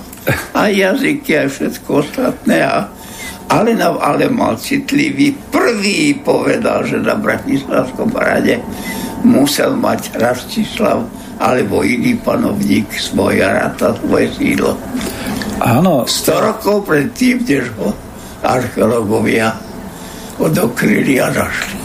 Takže tá určitá predvídavosť, také je, určité... Historik hej, to... musí, mm-hmm. musí mať túto, túto aj intuíciu, aj to myslenie, lebo ináč by sme, by sme hovorili často o ničom. Ale musí veľmi citlivo rozlišovať, eh, čo je historický fakt a čo je len, by som povedal, jedna pani povedala toho sa práve chcem dotknúť, pretože my momentálne častokrát e, teraz sa obnovujú legendy o tom, že teda my sme boli to pôvodné slovanské osídlenie tuto v Európe a, no a to a chýbajú tie historické dôkazy. Ja som Hej. ušiel od otázky, ja vám poviem. Toho času sú v podstate tri teórie od tých Slovanoch tu na Strednom Dunaji Najprv mysleli, že to je teória ľudu lužických popolnicových polí. Vypracovali ju profesor Jamka, niektorí Poliaci, ale zistilo sa, že tá Slovanom nepatrí. Je to veľká kultúra, nie je slovanská. Potom druhá teória je autochtónna. V nej sa prikláňal ešte aj zakladateľ e, slovenských dejín. Vidíte, spisy Pavla Josefa Šafárika. Áno. Nebyť Kučerovi ako historika nikdy nevýjdu. Povedal som univerzite, že im odníme meno, lebo že už tento zakáteľ svetovej slavistiky, Slovák, že je preložený do štyroch ďalších svetových jazykov okrem Slovenčiny. Ajha, no tak to... Takže teraz už, je, už bude mať za chvíľu kompletného Sasinka, oného e, tohoto z Komediárova, Pavla Josefa Šafárika, preloženého aj Slovenčine. No, takže e, bol autochtonista, lebo nás vyháňali z toho Uhorska, tí Maďari. Najlepšie bolo povedať, veď sme tu od počiatku a mali sme k tomu aj dôvod. Lebo odkedy sa objavil eh, práca kievského mnícha Nestora z 12. storočia. Ten hovorí, že všetci Slovania žili na, v strede na Dunaji a odtiaľ sa rozišli a osídlovali. Aha, áno, z toho to nejak vychádza aj tieto, a tieto legendy. Takto autochtonisti hmm. tohoto faktu povedali, že ten mučený mních musel niečo vedieť. Bože, prečo ja mám takú sucho dneska už. Úplne. A to mám aj ja, takže, lebo je to dlhšia relácia, samozrejme. Dúfam, že vydržíte, milí poslucháči, alebo že si to vypočujete po častiach, samozrejme. No tak e, o samovej ríši tento raz a dnes asi nič. To bol len malý úrivok. Ja sa opýtam pána profesora viac ku e, tomu, ako vlastne sme došli k tomu, že prvá slovanská organizovaná štátna formácia bola pod vedením kupca Samu. On to tak pekne hovoril, je to v tej časti, ktorá mi pravdepodobne ušla, takže budem pokračovať potom ďalej. A tu sa uvidí, to je zase ďalší taký krátky úryvok, kam sa dostaneme v tej histórii. Ja som trošku pána profesora provokoval pretože vieme, že trošku sa posúva, on sám hovoril, povedzme o tom, že sú také určité legendy, sú také určité názory, napríklad od toho mnicha Nestora, že teraz Slovania tu boli minimálne e, v tom čase, keď tu bola rímska ríša, že teda aj tí Germáni a všetky tie kmene Vizigóti a tak ďalej, že vlastne boli buď slovanského pôvodu alebo nejako takto, ale chápem, historika, odborníka, že tento chce mať podložené dôkazmi. Buď teda zo zeme, to znamená naozaj archeologi- archeologický prieskum a eh, výskum a analýza, alebo teda v tých písomných alebo podobných prameňoch. A tuto prudko odbočím a odbočím eh, nie nejako zámerne, ale skôr, kým si pripravím teda tú ďalšiu ukážku, že v tej chvíli, a v tom sme stále vo vysielaní Klubu národohospodárov Slovenska. Pozrite sa, ako za necelých 30 rokov od roku 1989 zmizol národohospodársky komplex Československa. Zmizla výrobná základňa slovenského obyvateľstva, slovenského ľudu, slovenského národa. To vidíte a to sú obrovské a organizačné a všetky takéto veci. A teraz si predstavte, že prejde 500 rokov, prejde 1000 rokov. Ak tu vôbec nejakí ľudia ešte na planéte Zem budú a ak budú zisťovať históriu v 21. storočí, čo po nás zostáva? Čo zostane po Slovenskej republike, po Slovákoch? No, to je práve to. Elektronické média, elektronické záznamy, Viete, že stačí kliknúť myškou pre Boha, ale nech to neurobím, lebo zmizne mi relácia. Stačí kliknúť myškou a už to neexistuje. A môže to byť na nejakom cloude, ako sa dnes hovorí moderne, tomu, že niekde tie mili, myriády tých e, elektronických informácií putujú cez internet po celom svete. Ale tak aj to sa dá, tak keď si povedzme niekto nerozumný povie, že to zničí, tak to zničí jednoducho povyťahujete základné magistrály informačných tokov, vypne prúd, všetky takéto veci a koniec. No a povedzme, zmení sa okrem tohoto informačného náboja, tie myriády a myriády týchto informácií, zmení sa aj spôsob zachytávania tých informácií. Vidíte, že sa zdokonalujú softvéry, že sa zdokonaluje to železo, teda hardvéry ja mám sám občas taký problém, pretože som z tej staršej generácie, mám ešte doma e, natočené rôzne záznamy, nielen filmy, na VHS kazete, kde sú dneska videorekordéry, kde sú CDčka, CD prehrávače, kde sú všetky takéto veci. Pomaly sa upgradeujú a stále zdokonalujú generácie softverov a generácie všetkých týchto iPodov a počítačov a už sa to všetko integruje do toho jedného Huawei a podobne. No ale keď to niekto vypne, keď to niekde skončí, keď nebude elektrina a podobne, čo zostane po tisícoch rokoch? No znova iba tie dve základné veci. Archeológia, teda pozostatky, to, čo tu zostane, a písomné pramene alebo pramene, ktoré sa dajú prečítať, rozluštiť bez použitia nejakého toho rozklúčovacieho média a podobne. A možno, že by nám už ani nerozumeli tí, ktorí prídu po nás a o tisíc rokov budú skúmať, čo to tu v, tej, v tejto časti Európy, čo to tu bolo, kto tu boli, akí ľudia, aká spoločnosť a podobne. Takže máme povinnosť zachovať sa, máme povinnosť zveľaďovať sa a máme povinnosť to všetko zachytávať. Preto aj Slobodný vysielač Banská Bystrica a preto aj Klub národohospodárov robí takéto relácie. Robí mi to pasiu, že tieto relácie robíme. Takže pokračujem ďalej. Mám ešte slabú polhodinku a mám tu záznamy, ktoré by som rád pustil. Viete, ja sa snažím vždy u pána profesora Kučeru vycítiť, keď už je dostatočne teda tá únava aj moja, ale aj teda pána profesora, ktorý má nakoniec 87 rokov. Už tu viacerí povedali, že ja počúvaj, že to nie je ten hlas, to je samozrejme takýto hlas, ale ucelené myšlienky, ucelené vety, ucelené informácie. Kde ja budem, keď budem mať 87 rokov? No, to je práve to, že my mladší, mám 64 rokov, ja sa bojím, že či budem mať o nejaký ten rok, dva, ak vôbec budem, či budem schopný ešte takto ucelene myslieť, tvoriť a hovoriť. Takže púšťame si ďalej pána profesora Matúša Kučeru. Sám sa priznám, že v tejto chvíli už to nebude asi osamový, ale určite to bude niečo zaujímavé. Archeológie na Filozofickej fakulte v Bratislave eh, Bodinko Novotný. Hovorím, jedného dňa prišla žena a niesla v košíku a v šatkách veľmi pekné avarské veci. Hovorí, že odkiaľ ich má. Už to tu niekde, to je muž nehal, že to bol vojak a že i to nehal. A kde bol vojakom? Že kde si pri Rožľave? Aha. tak on hovorí, to je hodne ďaleko. To ja nemôžem do múzea zobrať, do múzea môže ísť len niečo, čo je z tohoto regiónu.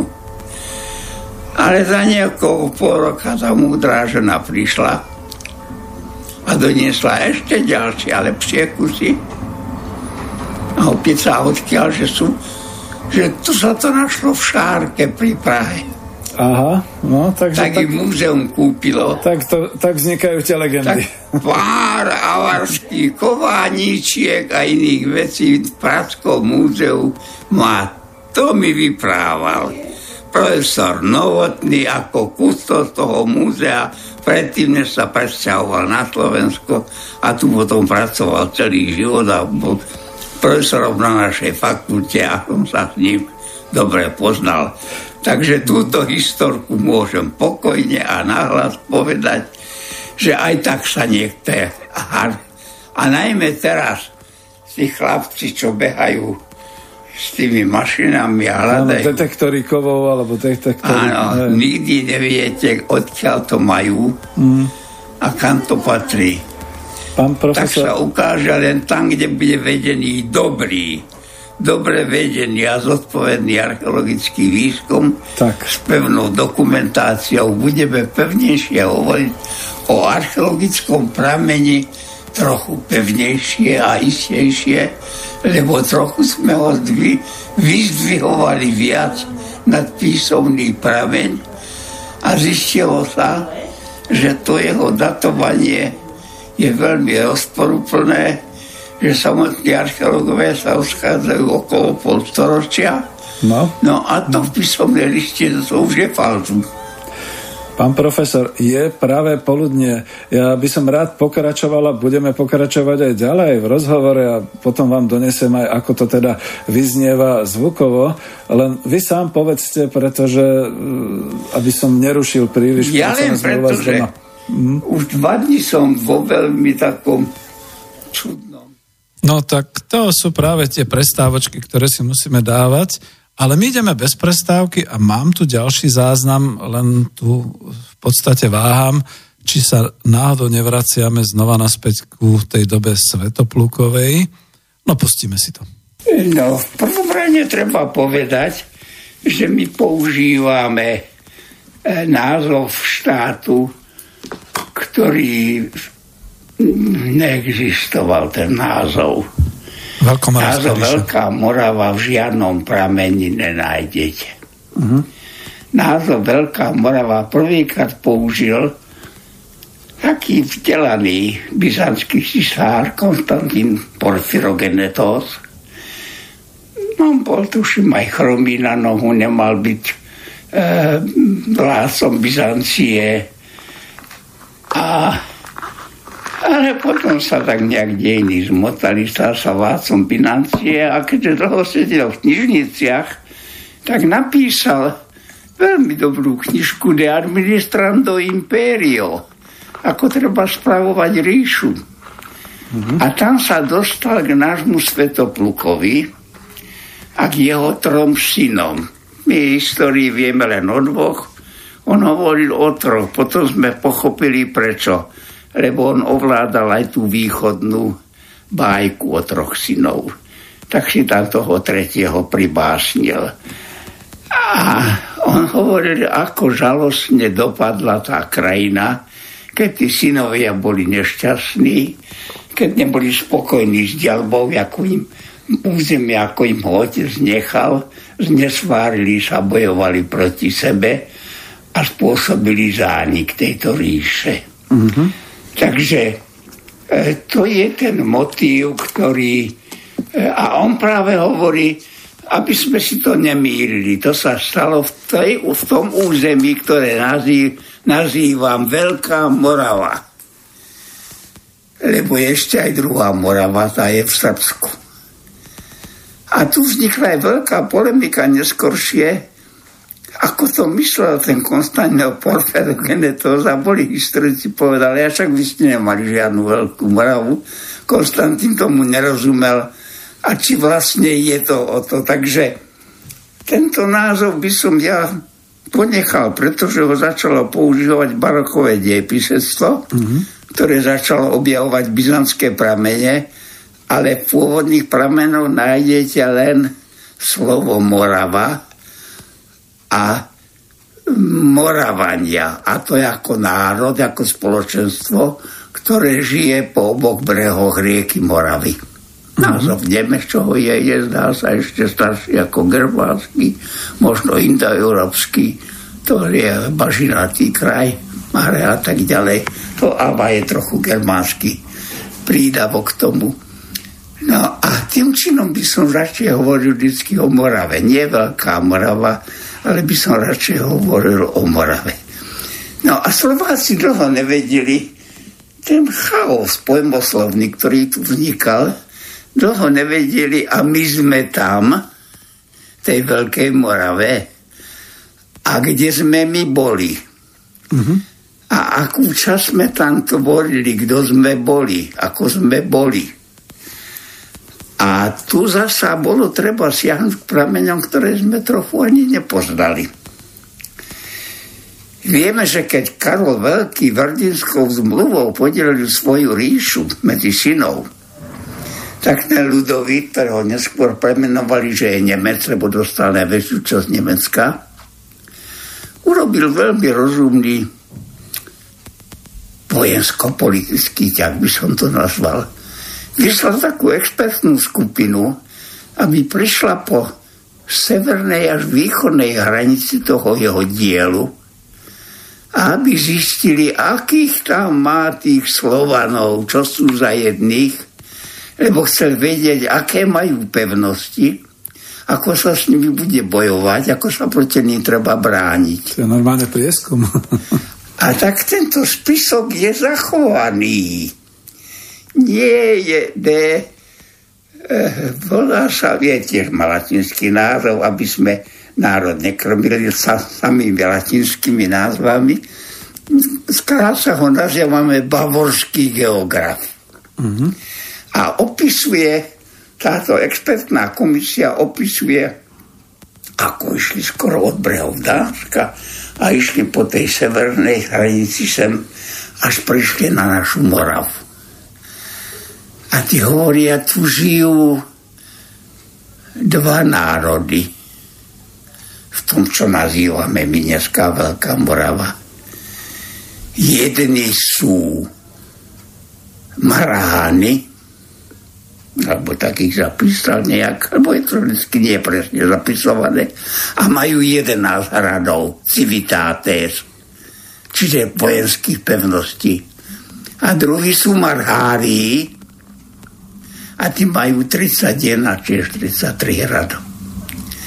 No a keď začala diskusia o tom, keď tento prameň sa trošku začali oni historici zaujímať. Ináč Trávniček, český historik, s kamarátmi to vydal, De Septentrionalis a tak. No a sme zistili, že žiaden výklad iný nejde, ako urobil bezenský profesor, eh, profesor Bulín. A hovorí, no keď počítame teraz, čo archeológovia už zakreslili, čo sú veľkomoravské hrady, Niečo sme preskúmali, niečo máme zmapované, niečo z lietadiel, niečo máme odkrášané, niečo máme zakreslené. Tak tých 11 hradov ide z Južnej Moravy. Od Nojma niekde hore ani už neobsiahli Olomouc. V Olomouci sa ukazuje, že už boli nasťahovaní polskí Slovania. Mm-hmm. Takže je to, je to malá zahrádka. Mm. A jedna časť je veľmi inundačná, zátopová. To nezvárňujem, pretože by som sa chcel Moravanom vysmievať. Ale obilnica, kde sa dorábal chlieb, bez ktorého sa nedalo žiť, bol medzi tými druhými Moravanmi, mm-hmm. ktorí mali vyše 30 radov. A tam už bolo dnešné Slovensko. A tu už bola veľká trnavská tabula s chlebom, veľká, veľké požitavie s chlebom, veľká východoslovenská nížina. A v tom čase tam ešte patrilo aj celá oblasť okolo Miškovca.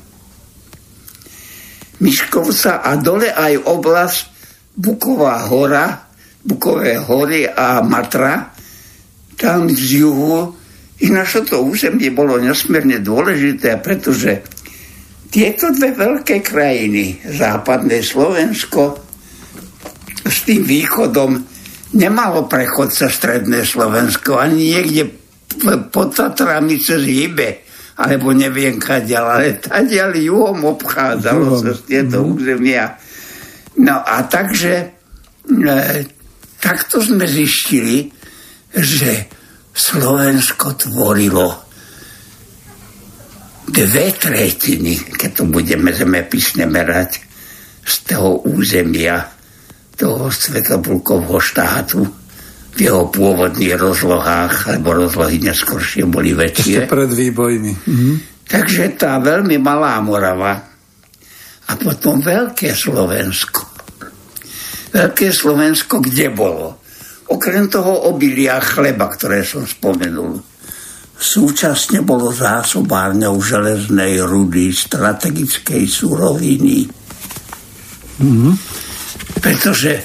No a tu som vlastne došiel do faktu, že niekde, keď posadíme chronologicky uh, knieža Pribinu, ktorý bol vlastne v podstate už s tým uh, kniežacím rodom Mojmírovcov, kde teda už sa zakladala a fungovala Veľká Morava, tak ako som to pochopil od pána profesora Matúša Kučeru, uh, tu bol veľký silný západný sused, to bola naozaj tá Franská ríša.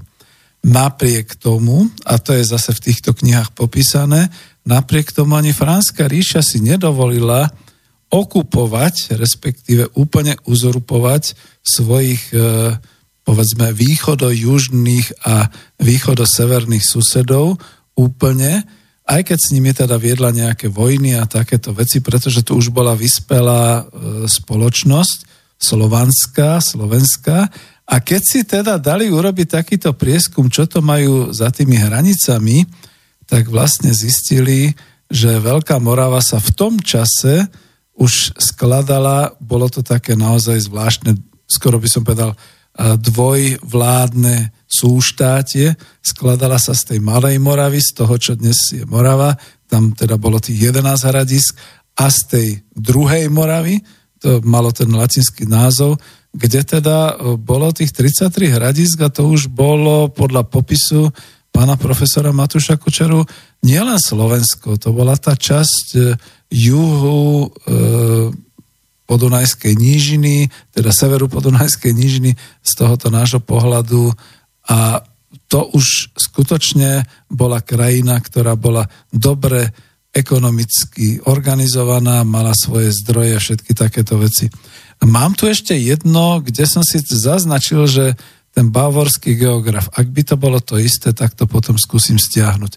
Takže počúvajme ďalej, lebo tu sme sa zasadili niekde do tej časti po Pribinovi a zase sa, sme sa vracali k tomu, že tam niekde vznikala Veľká Morava až po štát, ktorý už potom bol uh, Svetoplkovým kráľovstvom. No skúsme to. Ak to bude rovnaké, snáď to odhalím a potom uh, eliminujem.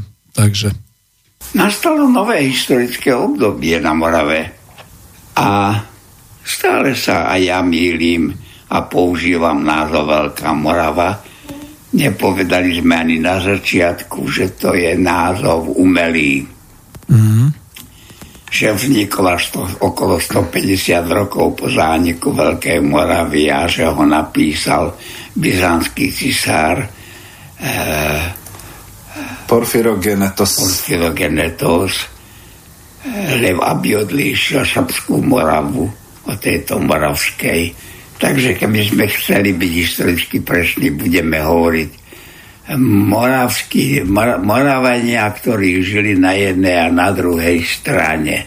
Mm, to som si neistý. Mm-hmm. No keď sa takto pacifikovala Morava, Ludovic si uvedomil, že musí sa trochu pozrieť, lebo medzi tým zomrel Karol Veľký, po Verdínskej zmluve sa dohodli, E, podiely, ktorý dostane kto. Ludovit Holý dostal Taliansko, tento dostal Francúzsko, Ludovit Nemec dostal Nemecko, preto ho volali Nemec. A ten si uvedomil, že jeho ríša po celej severnej Aha, a východnej hranici takže to sme asi počuli. E, súvisí s veľmi silným slovanským vojenským a mocenským blokom. A tak zostavili jednu vojenskú komisiu, ktorá mala prejsť po tejto hranici a, niekde od to, Dánska. To dáme teda dolu. Sa nedá robiť. Stáva sa, že to isté pomenovanie a predsa len je to o inom. A ja sa pokúsim teda pokračovať s týmto. Príbuženstva v dvoch kniežatstvách spočiatku vyzeralo aj dobre. Takže sme sa posunuli k Mojmírovi a ale potom došlo k dosť vážnym rozporom. Ani nevieme prečo. Ale zdá sa, že rozpory nastali v zahraničnej politike. Ako vždy. tak Rastislav viedol vojny skoro 20 rokov a ani jednu nevyhral. Takže Rastislava Svetopluk. Skoro krajina bola sprungovaná. Racionálny Svetopluk nadviazal spojenectvo so synovcom cisárovým Karolmanom, a uzavrel dohodu a strašne sa spriatelil. Uzavrel to, čo sa nazýva v e, tribútum pácis. Odpísal vernosť a bol v priateľskom vzťahu s Karolmanom. No ale to sa strýkovi nepáčilo Došlo to tak, do, tak ďaleko tie rozpory a to popisuje presne ľudský analista, ako by na tej hostine aj sedel. Slávili sa nejaké postrižiny v raj. Pozvali tam aj Svetopluka jeho družinu. Ale súčasne bolo nachystané, že tam Svetopluka na určitý signál zabijú Aha, čiže... Ale Rastislava inú možnosť. V tom čase ešte fungovali také rady starších. Ak niekto v otázkach štátu urobil nejaké veľké prešlapy, mohli ho postaviť pred súda, zlikvidovať. Ja neviem prečo, ťažko vysvetliť. Pramen nám nehovorí, by sme si vymýšľali. Ale chcel ho zabiť. Ovšem, že sa to prezradilo, niekto zo Svetopulkovej dražiny povedal, dvihli sa odrazu všetci od stola, povedal, že si ide zapolovať so Sokolíkom a vtiahli to do tých lesov na pomedzi rieky Moravy. A začali sa prenasledovať družina Rastislava a Svetopluka. Takže tak. Zrejme Svetovolkovská družina bola šikovnejšia. Zajala strýka a vydala ho Franko. V domnení, že tým sa vyrieši spor a veci budú v poriadku. Veľmi pekne to popisuje fúrsky analista, nič si nepridávam. Keď sa to číta v kronike, ktorú písal letopisec Vyzerá to veľmi, veľmi dôveryhodne a veľmi presne. Ovšem, že to bola len chvíľka. Sice Rastislava hodili do väzenia a chceli osúdiť za velezradu, ale aj Svetopluk padol do podozredia. Ani Svetopluk nenabral nejakej veľkej dôvery u Frankov. Rastislav zdá sa, že bol vychovaný na niektorom franskom dvore, mal viac dôvery ako Svetopluk. A pak Svetopluka zavreli. Obsadili moravský štát, aj jeho nitrianskú, aj moravskú časť.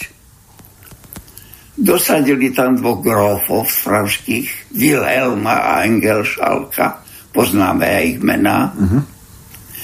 Odviekli štátny poklad, ktorý mala franská, e, veľko, e, Moravská ríša. E, Gáza Regia píše E, prameň, že to bol štátny poklad. To znamená pozbierané veci, lebo treba vedieť, že Franská ríša bola strašne chudobná na zlato. To neboli ako východné štáty. To spomína sa ešte onehda, keď Karol Veľký porazil Avarskú ríšu a Avarské ríši Byzant odozdával poplatky, že nebudú útočiť zlate, vraj toľko zlata odviezli a drahých vecí na 12 vozoch, že prvýkrát v dejinách sa Frankovia obohatili a ten poklad aj veľmi podelili, dali kus pápežskej stolici, kus dali e, Frankom a kus neviem. A nikomu si nespomínam.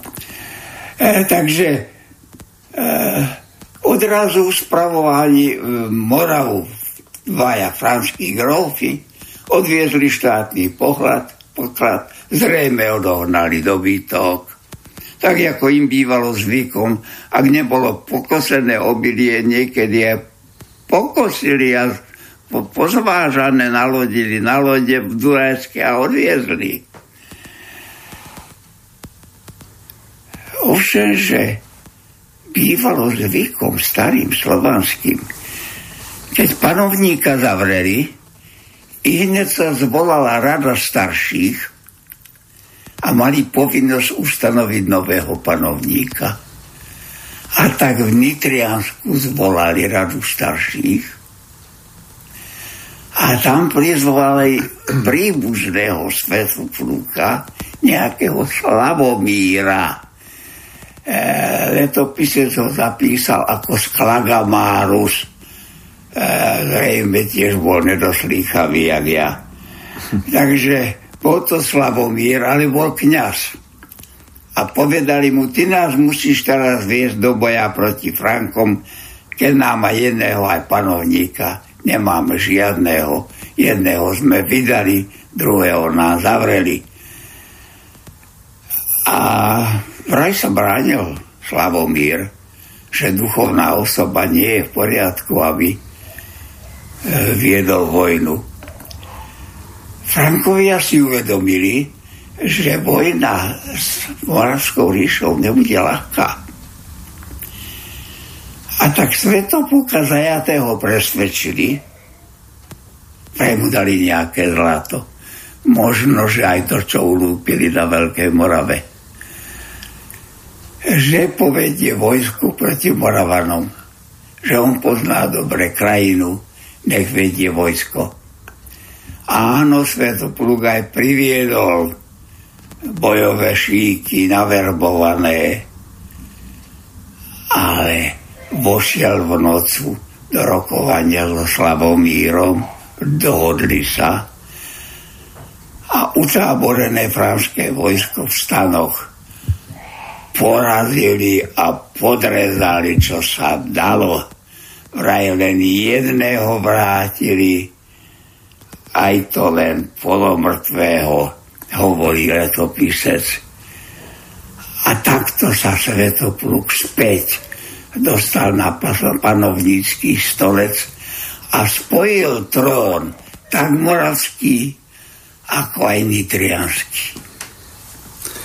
To by sme mohli nazvať, že tu sme počuli o počiatkoch Svetoplukovho kráľovstva, keď teda už nie len, že vládol nitrianskému svojmu kráľovstvu, ale že pod vplyvom, ako to povedať, proste diplomacie Franskej ríše sa ocitli ako teda tí príbuzní, to znamená ako e, Rastislav, tak aj Svetopluk, v situácii, že obrátili meče proti sebe, samozrejme z toho mala e, skôr tú rozkoš, alebo teda ten, ten zisk tá tretia krajina, to znamená Franská ríša.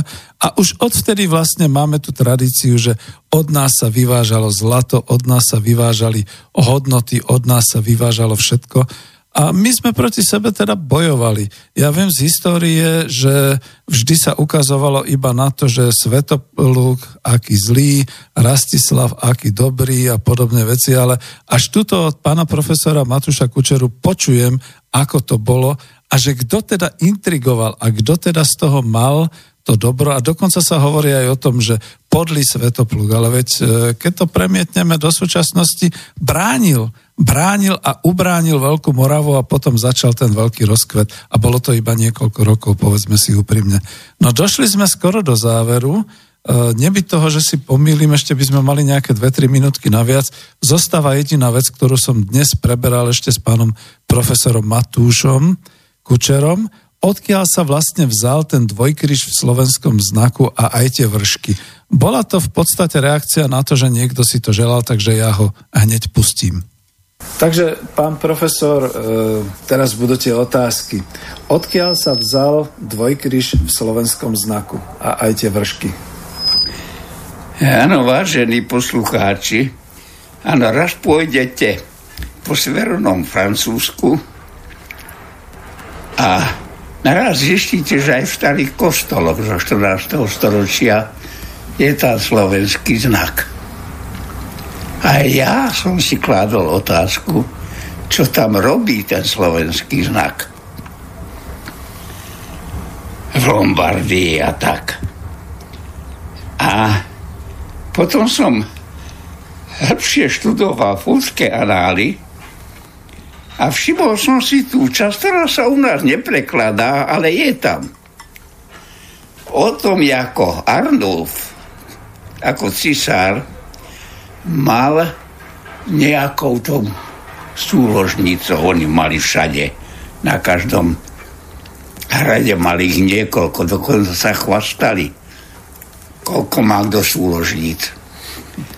A mal takú nejakú obľúbenú a mal s ňou syna. A keď syn dorastol, tak bolo ho treba pokrstiť. Možno dneska mladí ani nevedia, že e, kresťanstvo v svojich počiatkoch nekrstilo deti. Krst prijímali dospelí ľudia. Tak ako svatý Jan Krstiteľ v rieke Jordán krstil Krista. Takže aj tu išlo na krst, prišiel už dospelý človek. Tie krstiteľnice, ktoré dneska kostoloch sú tiež trošku už inakšie na prežehnanie sa. Ale tie ranostredové, keď to bol veľký drevený súd a ten, ktorý bol krštený, bol celý ponorený do toho dreveného súda, až po krk.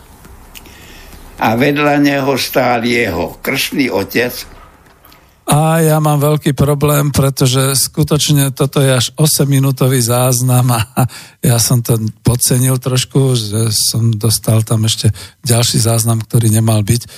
K tomu dvojkryžu sa vrátime. No, ja som to chcel aktuálne k tomu, čo bude rozhodovať Národná rada Slovenskej republiky. Len teda toľko, že tento náš dvojkryž a tento náš znak nosili skutočne Slovania ešte niekedy v 5. storočí, tak neblbníme a nehajme skutočne E, ten náš dvojkryž ešte aj na tom znaku hokejistov a nedeformujme ho všelijakými inými spôsobmi. Veľmi pekne ďakujem, vrátime sa k tomu v budúcej relácii.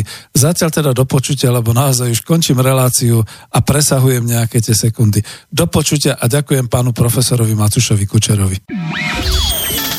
Táto relácia vznikla za podpory dobrovoľných príspevkov našich poslucháčov. Ty, ty sa k ním môžeš pridať. Viac informácií nájdeš na www.slobodnyvysielac.sk Ďakujeme.